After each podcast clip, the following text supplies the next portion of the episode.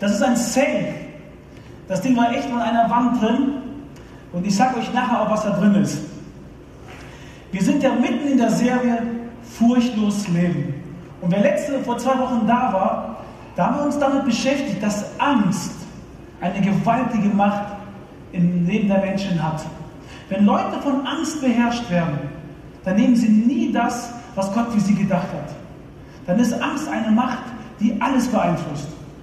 Und die Freunde von Jesus, ihr erinnert euch an die Geschichte, haben das erlebt. Die sind auf ein Boot gestiegen und Jesus mit denen auf das Boot. Und da gab es einen Riesensturm und Jesus schläft, er pennt im Boot, während seine Freunde sagen, wir kommen hier um, wir haben Angst. Und Jesus geht ganz bewusst mit seinen Freunden in die Situation hinein, um zu sagen, ey Leute, wir haben Ängste in der Welt, aber guckt mich an, während dem Sturm kann ich schlafen. Und ich glaube, dass das Gottes Ziel mit dir und mir ist, dass Angst uns nicht beherrscht. Dass Angst keine Macht in unserem Leben hat und uns bindet und uns knechtet. Jesus macht das möglich. Ich bin überzeugt, wenn ich die Bibel lese, dass es nicht Gottes Absicht ist, für dich und für mich in Angst zu leben. Deswegen steht das so oft in der Bibel, fürchte dich nicht, hab keine Angst. Jesus muss das so oft aufschreiben, weil er weiß, wie wir Menschen ticken. Heute geht es darum, wie werden die Existenzängste los? Wie werde ich die Ängste los? Die Ängste vor der Zukunft. All das, was mich beschäftigt, mein Geld, mein Job, vielleicht meine Ehe, all Dinge, die vor uns liegen. Und ich war letzte Woche unterwegs von der Firma aus und ich sitze auf dem Auto, habe 2-3 Stunden Zeit, mir was zu hören, und ich habe aufgehört, Musik zu hören, weil Musik ist echt langweilig geworden. Wenn man den ganzen Tag Musik hört, egal welchen Sender du nimmst, ist immer derselbe Mist. Und dann fange ich an bei Schlager, höre auf bei Hip-Hop und irgendwann habe ich keinen Lust mehr und dann mache ich Deutschlandfunk ein oder WDR5. Ich habe mir angewöhnt, einfach ein paar gute Nachrichtensender zu hören, das ist einfach interessant, regt mein Gehirn ein bisschen an. Und letzte Woche, das war echt interessant, bin ich unterwegs, da gab es eine Sprechstunde. Und dann ging es darum, wie ticken die Deutschen? Die Existenzängste der Deutschen. Und da kam raus, dass wir in diesem Gespräch mit Psychologen und mit irgendwelchen Wissenschaftlern, jeder ruft da an, wir sitzen in der Runde, kam raus, dass wir Deutschen zu den Völkern gehören dieser Welt, die am meisten Angst haben vor der Zukunft. Ganz merkwürdig. Wir gehören weltweit zu den Menschen, die Angst haben vor dem, was vor uns liegt. Das heißt, wir kennen uns mit Existenzängsten richtig gut aus. Und wenn ich heute über Existenzängste rede, dann möchte ich kurz sagen, worum es so geht. Es geht einfach darum, vielleicht finanzielle Sorgen, wie sieht meine Zukunft aus? Oder einfach auch Angst, vielleicht ein bisschen rübergefasst, Angst davor, in dieser Welt nicht bestehen zu können. Mist, was ist, wenn es nicht ausreicht mit dem, was ich bin, was ich habe? Wenn ich nicht durchkommen. Ich möchte erstmal grundsätzlich mal was zu uns Deutschen sagen. Wenn du in Deutschland lebst, gehörst du schon mal einfach nur vorab zu den reichsten Menschen dieser Welt. Wenn du 20.000 Euro brutto im Jahr verdienst, gehörst du zu den 97% der Weltbevölkerung, zu den 3% der Weltbevölkerung, die so viel Geld haben. 97% haben weniger. Der Durchschnittsgehalt der Deutschen im Jahr 2015 betrag 35.000 Euro brutto. Das heißt, wenn du 35.000 Euro im Jahr verdient hast brutto, dann sind 99,5% der Weltbevölkerung ärmer als du es bist. Ist doch krass, oder? Dann gehörst du zu den 0,5% der Menschen, die so viel Geld zur Verfügung haben. Und selbst wenn du den Hartz-IV-Regelsatz bekommst, damit du einfach nur leben kannst, damit du nicht verhungerst, damit du irgendwo schlafen kannst, was trocken ist, dann gehörst du zu den 20% auf dieser Welt, die so viel Geld haben. 80% sind ärmer, als du es bist. Tja, ganz ehrlich, wen juckt's? Wenn es mir schlecht geht, dann interessieren uns die Zahlen doch nicht, wie es wirklich ist, oder? Und außerdem, du weißt ja gar nicht, wie hoch die Lebenshaltungskosten in Deutschland sind im Vergleich zu den anderen Ländern. Habe ich auch mal nachgeschaut. Deutschland ist auf Platz 23. Ist gar nicht so teuer hier. Ist gar nicht so hoch wie bei uns. Da sind andere Länder wesentlich höher. Wisst ihr, wer auf Nummer 1 ist? Wir fragen. Norwegen, Schweiz, genau. Also nicht Statistik, vielleicht wechselt das, aber gestern war es noch die Schweiz. Das heißt, die Schweizer zahlen am meisten für ihre Lebenshaltungskosten. Wir sind auf Platz 23. Wie auch immer, im Weltdurchschnitt geht es uns eigentlich gut. Aber egal, wie es im Durchschnitt geht, mir geht es heute schlecht und so fühle ich mich. Wenn du heute hier sitzt und sagst, ja, die Zahlen, die du davor trägst, interessieren mich überhaupt nicht, kann ich das verstehen. Weil du sie wahrscheinlich anders empfindest, weil du vielleicht in einer Situation bist, wo du Angst hast. Und trotzdem gibt es mir echt zu denken, obwohl Menschen genügend Geld haben, werden sie von Angst geplagt.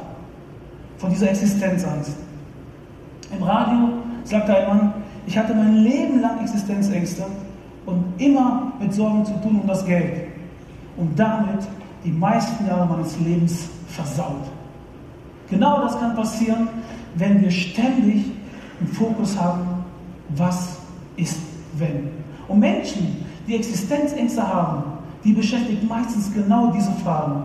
Was wäre, wenn? Oft stecken die gar nicht in der Situation drin, dass sie gerade kein Geld haben, gerade kein Essen haben, sondern was wäre, wenn? Was wäre, wenn meine Rente nicht mehr ausreicht? Altersarmut. Was wäre, wenn ich meine Schule nicht schaffe? Und keine Ausbildungsstelle bekomme? Was, wenn ich nächsten Monat keine Aufträge mehr habe? Wie soll ich die Miete bezahlen, wenn ich zu wenig Kunden habe, wenn ich krank werde, wenn ich nicht mehr arbeiten kann?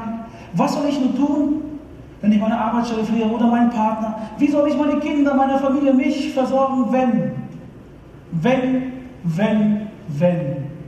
Und ich glaube, dass das genau so eine Grundschwingung ist, wenn Menschen Existenzängste haben.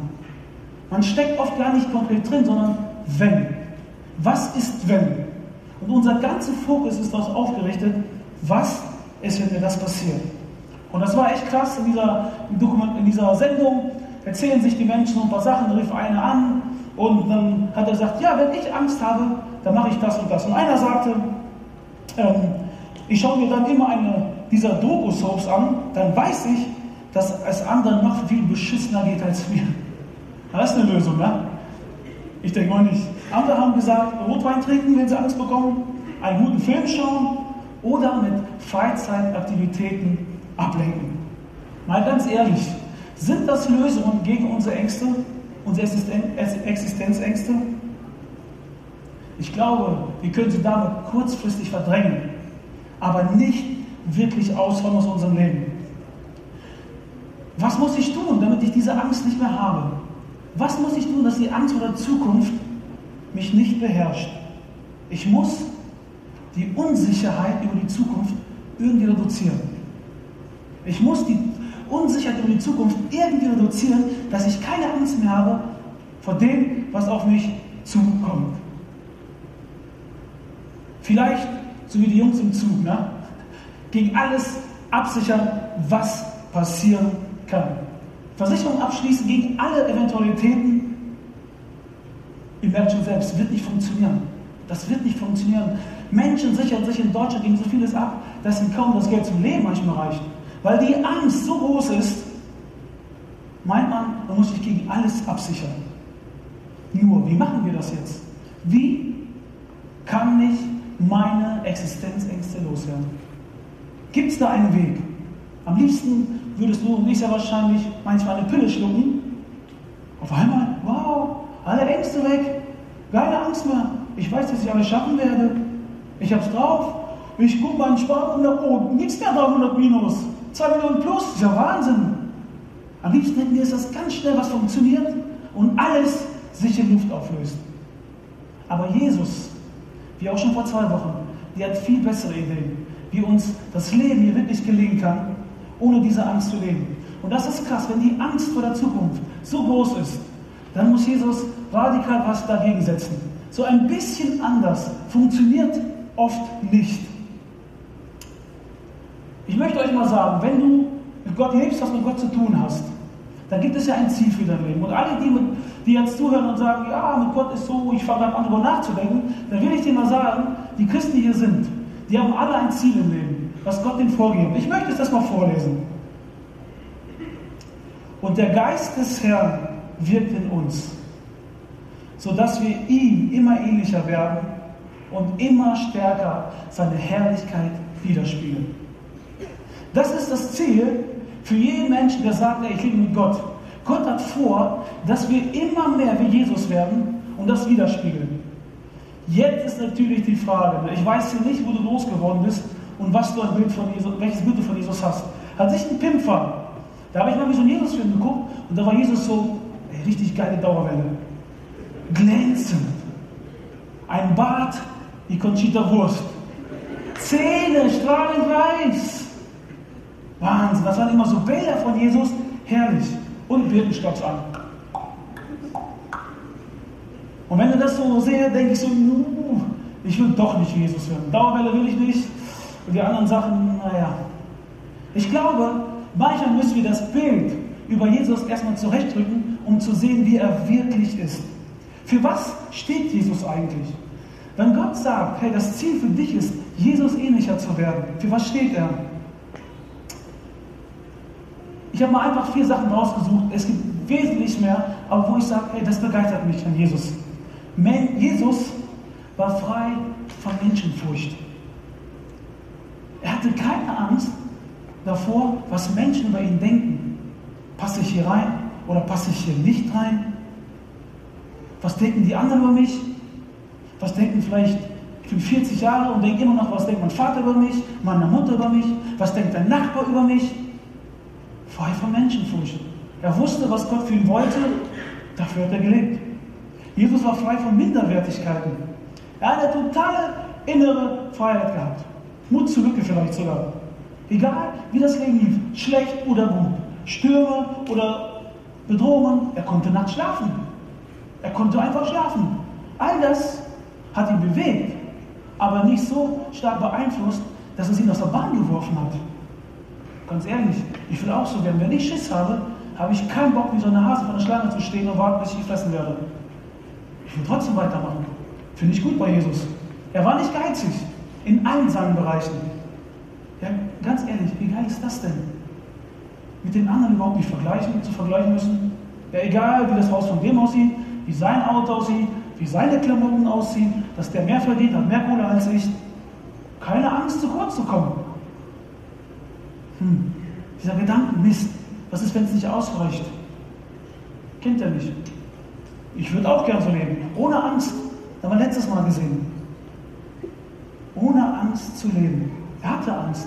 Als er im Garten damals gebetet hat, sagte er, ich habe Angst. Aber er sagte, Vater, Gott, dein Wille geschehen, nicht meiner, es geht um dich. Er hat durchgezogen.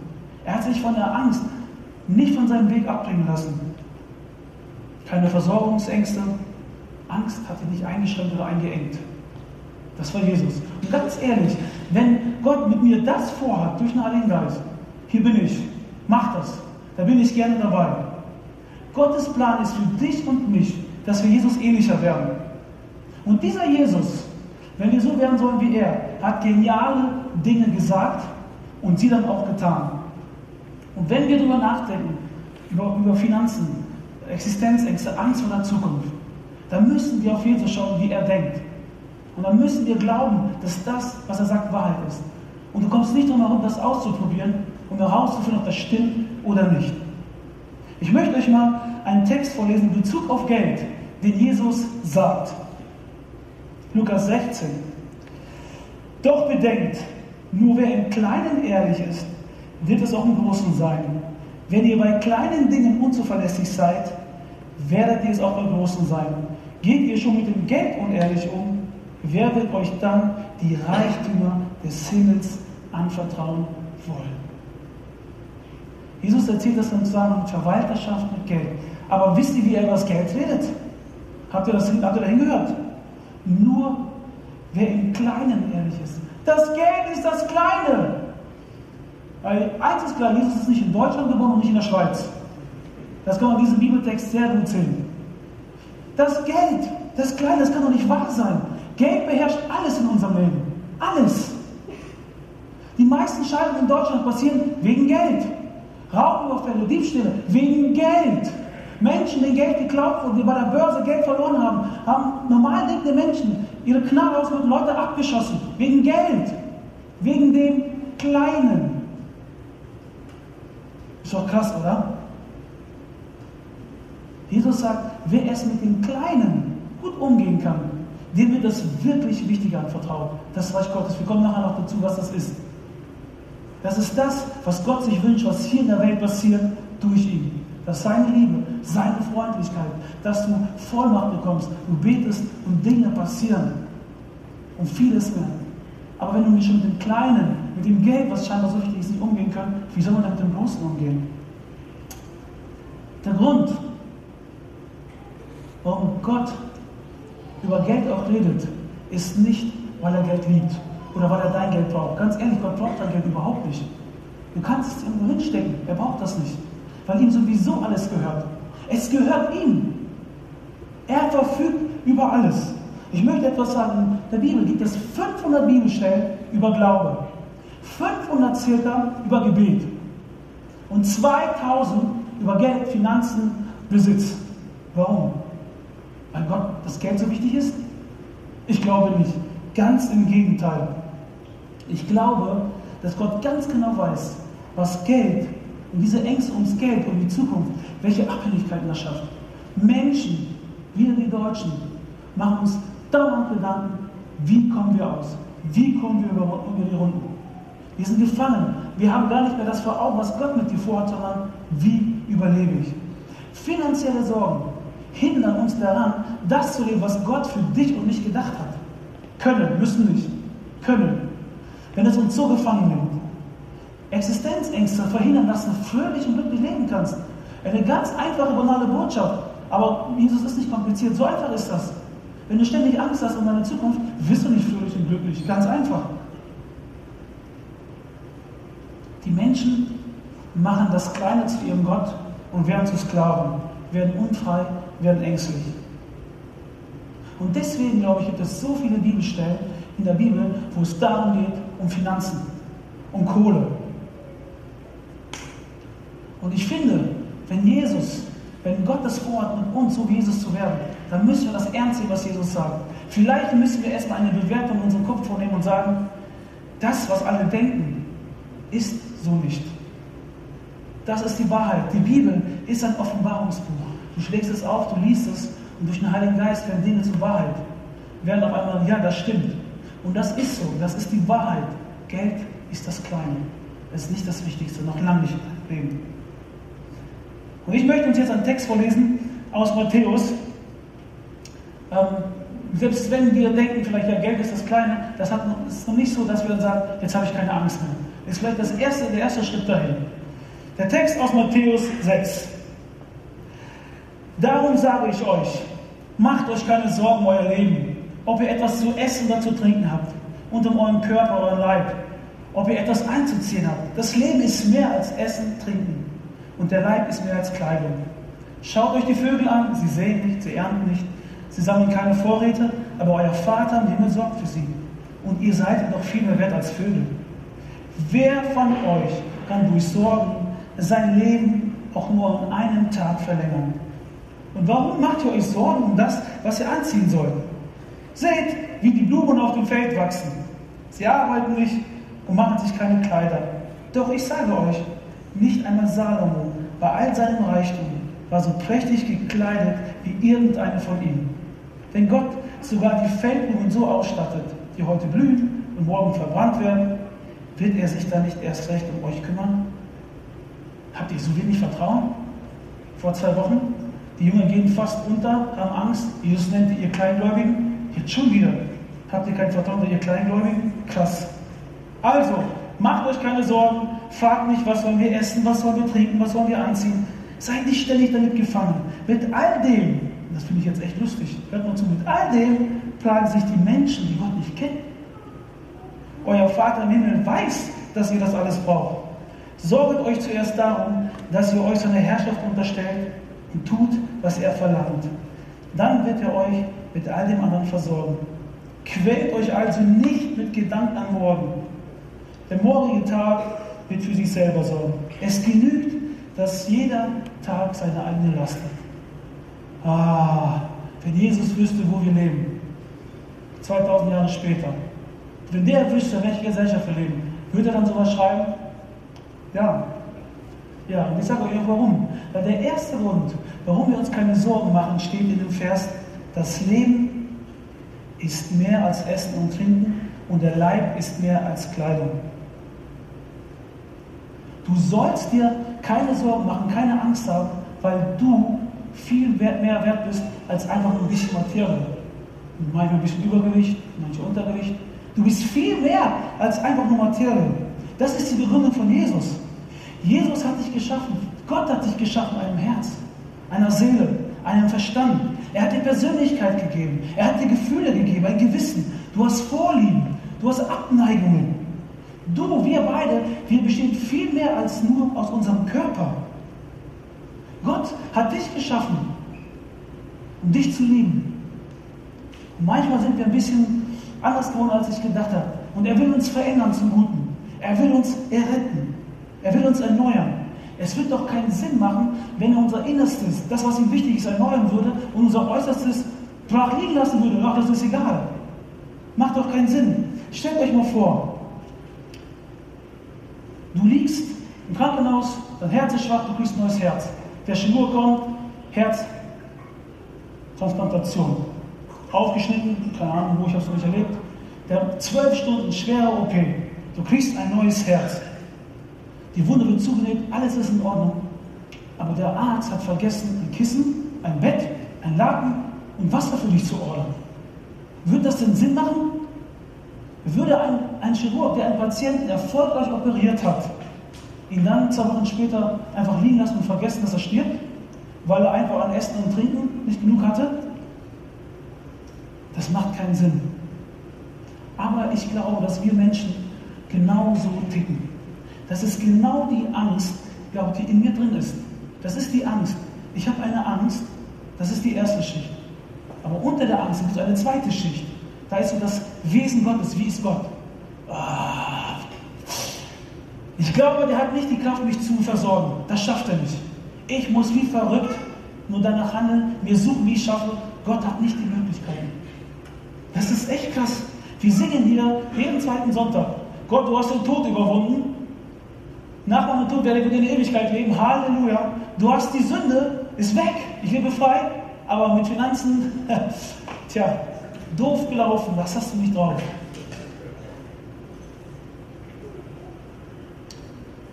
Ich glaube, so ist das nicht. Und ganz ehrlich, noch unter dieser Schicht, wo das Wesen Gottes ist, ist noch einmal was tiefer. Für manche Menschen existiert Gott überhaupt. Ist Gott überhaupt da? Die Frage muss jeder sich beantworten. Gott ist da, Gott ist lebendig. Und du musst das für dich herausfinden. Nach dem Gottesdienst kannst du darüber mit Menschen reden, die helfen dir, in Beziehung zu diesem Gott zu kommen. Weil Gott täglich versucht, an dein Herz ranzukommen. Gott versucht täglich in Beziehung zu dir zu kommen, an dein Herz. Nicht an deinen Körper, nicht an dein Geld, überhaupt nicht. An dein Herz will er dran. Und weil wir oft nicht glauben, dass Gott das Beste für uns will, versuchen wir uns großmöglich abzusichern. Großmöglich, ja. Ich fand das Video echt cool, ne?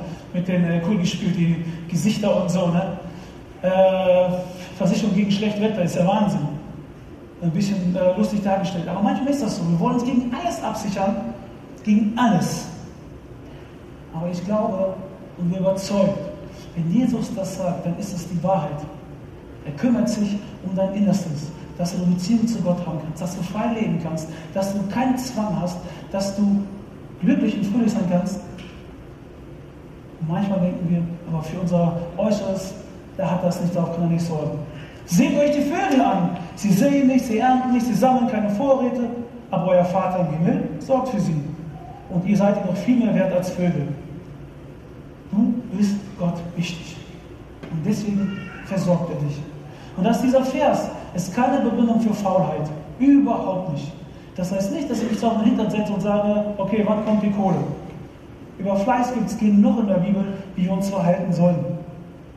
Und Jesus gibt auch nicht uns die Lizenz, die Freigabe, mit unserem Geld total dumm umzugehen und unser Geld zu verschwenden.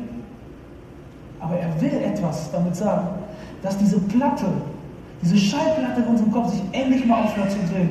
Was wäre wenn? Was wäre wenn? Was wäre wenn? Jesus will einfach nur sagen, verwendet eure Puste doch für das, wofür du hier auf der Erde bist. Wofür ich dich geschaffen habe. Und nicht immer nur dafür, wie du durchs Leben kommst. Wofür habe ich dich geschaffen? Wer von euch kann durch Sorgen sein Leben auch nur um einen Tag verlängern? Wer von euch kann durch Sorgen sein Leben auch nur um einen Tag verlängern? Als ich diese Predigt vorbereitet habe, da habe ich den Eindruck gehabt, dass Gott zu mir persönlich gesprochen hat. Ich gebe das jetzt einfach auch nicht weiter. Ich möchte euch mal einfach eine Geschichte vorlesen oder einfach mal erzählen, wie sie vielleicht sein kann oder nicht. Ich bin Vater mittlerweile von 2 Töchtern. Und wir leben in einem Land, wo die Menschen viel Angst haben. Guck mal, das war gestern, da waren wir gestern am Spielplatz, ganz aktuell. Ich habe 2 Töchter. Und ich lese euch jetzt etwas vor oder ich erzähle euch etwas, um etwas deutlich zu machen, weil ich glaube, dass Gott mir das gesagt hat. Das ist die Antwort, Harry. Es Sendungen im Deutschlandfunk gibt, wo es rauskommt, dass Deutschland ein Land von Menschen ist, die Existenzängste haben. Stellt euch vor, ich und Irene, meine Frau, die sitzen mit Paula und Iva in den wichtigsten Jahren ihrer Kindheit am Tisch und wir reden über Geld. Wir reden, was wir uns leisten können, was wir uns nicht leisten können. Es ist nur schön, wenn man sich etwas kaufen kann. Schon eigentlich sehr früh merkt meine Paula und meine Iva, dass Mama und Papa Geld sehr wichtig ist. In den nächsten Jahren muss der Harry leider immer wieder wegziehen von Firma zu Firma, weil da gibt es mehr Kohle zu verdienen, da gibt es noch mehr zu verdienen. Meine Paula und meine Iva gewinnen immer mehr den Eindruck, dass immer mehr die Überzeugung, dass Geld wichtiger ist, als feste Beziehungen zu haben oder vielleicht geistliche feste Wurzeln zu schlagen. In den nächsten Jahren geht es nur noch darum, dass meine Töchter einen guten Abschluss machen sollen, sich qualifizieren sollen, einen guten Job finden und viel Geld verdienen müssen. Die Gespräche drehen sich nur um Job und Geld verdienen. Wenn du das nicht schaffst, dann bist du wie Günther. Guck dir den mal an.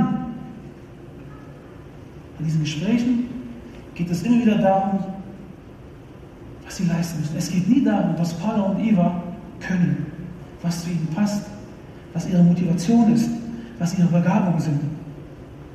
Nach einiger Zeit lernen meine Töchter ihren Selbstwert an ihrem Nettoeinkommen anzugleichen und fangen auch an, andere nachzubeurteilen, weil sie es nie anders gesehen haben. Und dann wundere ich mich, warum so viele Menschen in unserem Land Existenzängste haben.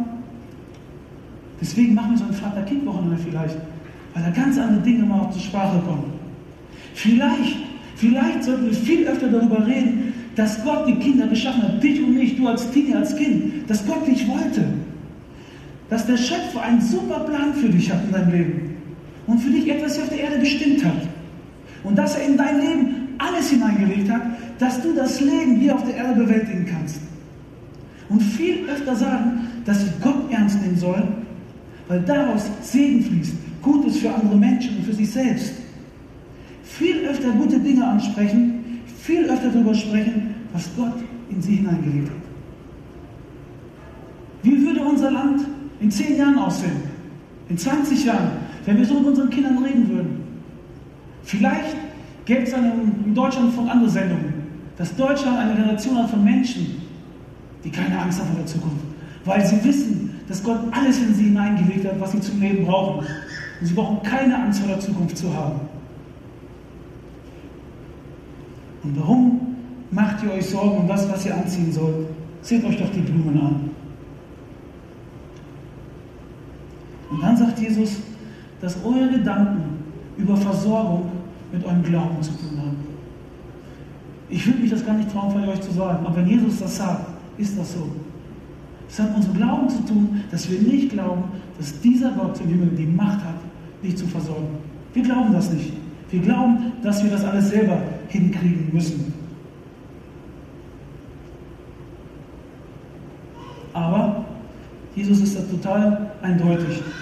Er sagt einfach, hey Leute, wenn ihr Angst um eure Zukunft habt, das ist Jesus. Dann hat es damit zu tun, dass ihr Gott nicht kennt. Dass ihr Gott nicht kennt. Das heißt, wenn du Gott kennst, dann kannst du anders leben, befreiter leben. Sorgt euch zuerst darum, dass ihr euch seine Herrschaft unterstellt und tut, was er verlangt. Dann wird er euch schon mit all dem versorgen. Quält euch und nicht mit Gedanken an morgen. Ey, die Tage vor euch haben schon genug Last. Macht euch doch nicht ständig platt, wie wird es morgen? Was ist wenn? Was ist wenn? Was ist wenn? Und jetzt das Ding mal ausmachen. Und nach oben schauen, zu dem, der uns versorgt. Jesus sagt ganz einfach, wenn du deine Existenzängste loswerden willst, musst du auf Gott schauen. Muss Gott deine Priorität sein, die Nummer 1. Dann musst du es zulassen, dass Gott dich mehr und mehr verändern will. Wenn deine Priorität Geld ist, wirst du an Orte kommen, wo du nie hinkommen wolltest. Das sagt die Bibel auch. Du wirst zum Sklaven, zu einem Gefangenen, zu einem Gejagten. Wenn Gott deine Nummer 1 ist, dann wirst du das Leben leben, was Gott sich für dich gedacht hat. Das heißt nicht, dass wir keine Sorgen haben werden, dass wir auf der Arbeit Herausforderungen haben werden. Wie mache ich das? Aber ich bin mir sicher, dann werden wir uns nicht Tag und Nacht damit quälen, wie sieht die Zukunft aus. Egal, wo ich hingehe, jeder will mir einreden, dass ich in meinem Alter arm werde. Das ist echt krass. Selbst in der Hauskirche reden Leute drüber, Altersarmut, Altersarmut. Ja, scheint eine Tendenz zu sein. Aber ganz ehrlich, ich gucke meinen Vater an, meinen Opa. Die hatten nichts, die haben überlebt. Ja, damals ging das, heute nicht. Nein. Die haben einem Gott vertraut, der die Menschen durchbringt. Es macht Sinn, Dinge sich abzusichern, ergänzend vielleicht irgendwas zu machen. Ich will gar nicht drüber reden. Aber Gott muss die Nummer 1 sein und nicht die Absicherung. Und das finde ich so krass. Wenn wir Gott zur Nummer 1 machen, dann wird das, was uns vorher so gefangen genommen hat, zu etwas Gutem. Auf einmal können wir das, was wir haben, an andere weitergeben. An andere weitergeben. Das ist das Ziel. Sorgt euch zuerst um Gottes Herrschaft und tut, was er verlangt. Dann wird euch mit all dem anderen das geben, was ihr braucht. Wenn ich Jesus immer ähnlicher werde, umso mehr werden mir Dinge anvertraut, die ich weitergeben kann an Menschen. Das ist Gottes Plan. Gott hat sich gedacht, dass wir seine Liebe hier in diese Welt hinaustragen, dass die Menschen von Freiheit hören. Und ganz ehrlich, Geld ist eine wunderbare Sache, um Herzlichkeit, auch um Liebe zu zeigen. Geld ist überhaupt nichts Schlechtes, überhaupt nicht. Kein bisschen. Ist nur Mittel zum Zweck. Vorher hat man gesagt, gib mir 2 Schafe, kriegst du 2 Kühe. Man hat dann getauscht. Jetzt hat man halt Münzen gemacht und irgendwann Scheine. Gar nichts. Es ist was Kleines. Es ist überhaupt nichts Schlechtes. Aber mit dem, was Gott uns anvertraut, können wir gewaltige Dinge tun. Ganz im Ernst. Ich habe hier mein Safe, ihr seht ja, ne? Oh, ich habe hier was mitgebracht. Wahnsinn, alles 500er. Ist krass. Ist ein bisschen Kohle, hat Gott mir so anvertraut, das ist mein Geld. Und ich habe 2 Töchter, die Paula und die Iva. Und wie ich so als Vater bin, ich bin ein guter Vater, Paula, ein Tausender für dich. Paula, ja geil Papa, super, neuer Habits, Astrein. Online-Poker, all in, yes! Geld weg. Wieder neue Klamotten. Boah, ich, meins. Ich liebe meine Tochter. Aber ich habe auch noch eine Iva. Ich sage, Iva, ein Tausender für dich. Ey, Vater, ich verstehe das gar nicht, warum du so großzügig bist. Ich hab genug zum Leben. Immer viel, was mache ich denn damit? Hast du vielleicht eine Idee? Vielleicht tue ich ein bisschen einen Teil erstmal weg. Gebe es für Leute, die es brauchen. Ist immer noch genug für mich da. Und dann gucke ich mir, was ich mir Schönes leisten kann. Und genieße das auch. Du willst doch, dass ich das, was ich habe, genieße. Es auskoste. Ja, cool. danke, ich kaufe auch ein paar schöne Schuhe und ja, ganz ehrlich, das sind meine zwei Töchter. Dann denke ich so, wem würde ich lieber das Geld geben? Der Paula oder der Iva? Ein bisschen menschlich, ich weiß. Aber ganz ehrlich, als Vater würde ich es gerne Iva geben und nicht der Paula. Das ist jetzt nur ein Theaterstück. Weil ich weiß, wie gut sie das einsetzt. Und ihr kann ich mehr anvertrauen, weil ich weiß, wie gut sie damit umgeht. Ich wünsche mir jetzt, dass wir uns einfach mal Gedanken machen. Ich weiß, ich habe keine Ahnung, wo du stehst. Vielleicht ist für mich der Punkt dran, überhaupt erst mal Gott kennenzulernen. Existiert dieser Gott überhaupt? Wenn ja, kann ich diesem Gott vertrauen? Hier werden gleich Menschen stehen, auch nach dem Gottesdienst, du kannst mit diesen Menschen reden. Vielleicht ist dein erster Schritt, hinzugehen und sagen, ich will diesen Gott kennenlernen, bete für mich. Aber die, die Jesus so kennen, mit Gott was zu tun haben, ich will doch einfach nur sagen, wenn du damit gefangen bist, immer mit deinen Existenzängsten, werde großzügig. So radikal anders. Werde großzügig. Wie kann ich am besten zeigen, dass ich daran glaube, dass Gott mein Versorger ist? Wie? Indem ich großzügig bin. Indem ich an andere gebe. Indem ich meine Ressourcen, egal was es ist, auch meine Finanzen, für Gott einsetze, dass seine Liebe in die Welt kommt, dass seine Freundlichkeit sich bewirkt.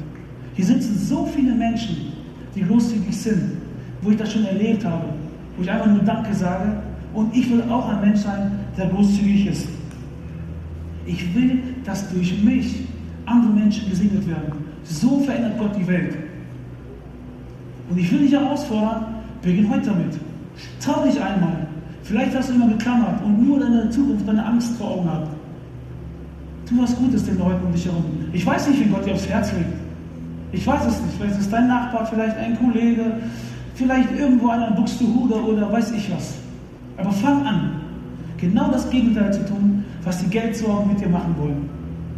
Ich möchte jetzt für uns beten. Vater im Himmel, das ist Wahrheit, was wir gelesen haben. Du versorgst uns.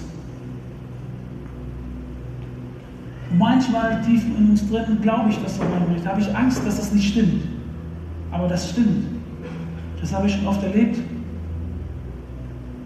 Und ich möchte dich bitten, dass wir Menschen werden in einem Land hier in Deutschland, die nicht Angst haben vor der Zukunft. Weil die wissen, dass alles in deiner Hand ist und dass wir viel mehr sind als einfach nur Körper. Du willst eine Beziehung zu uns haben, zu jedem von uns. Das ist echt eine gute Botschaft, Jesus. Wer dich kennenlernt, der hat das Wichtigste begriffen. Und Jesus, wir wollen nicht festhalten, klammern, sondern wir wollen abgeben. Wir wollen großzügig sein. Und ich möchte dich bitten, dass du durch deinen Heiligen Geist einfach den Leuten zeigst, die hier sitzen. Für wen ist es dran, großzügig zu sein? Wo kann ich von dem, was du mir gegeben hast, an andere weitergeben? Und so verändern wir diese Welt.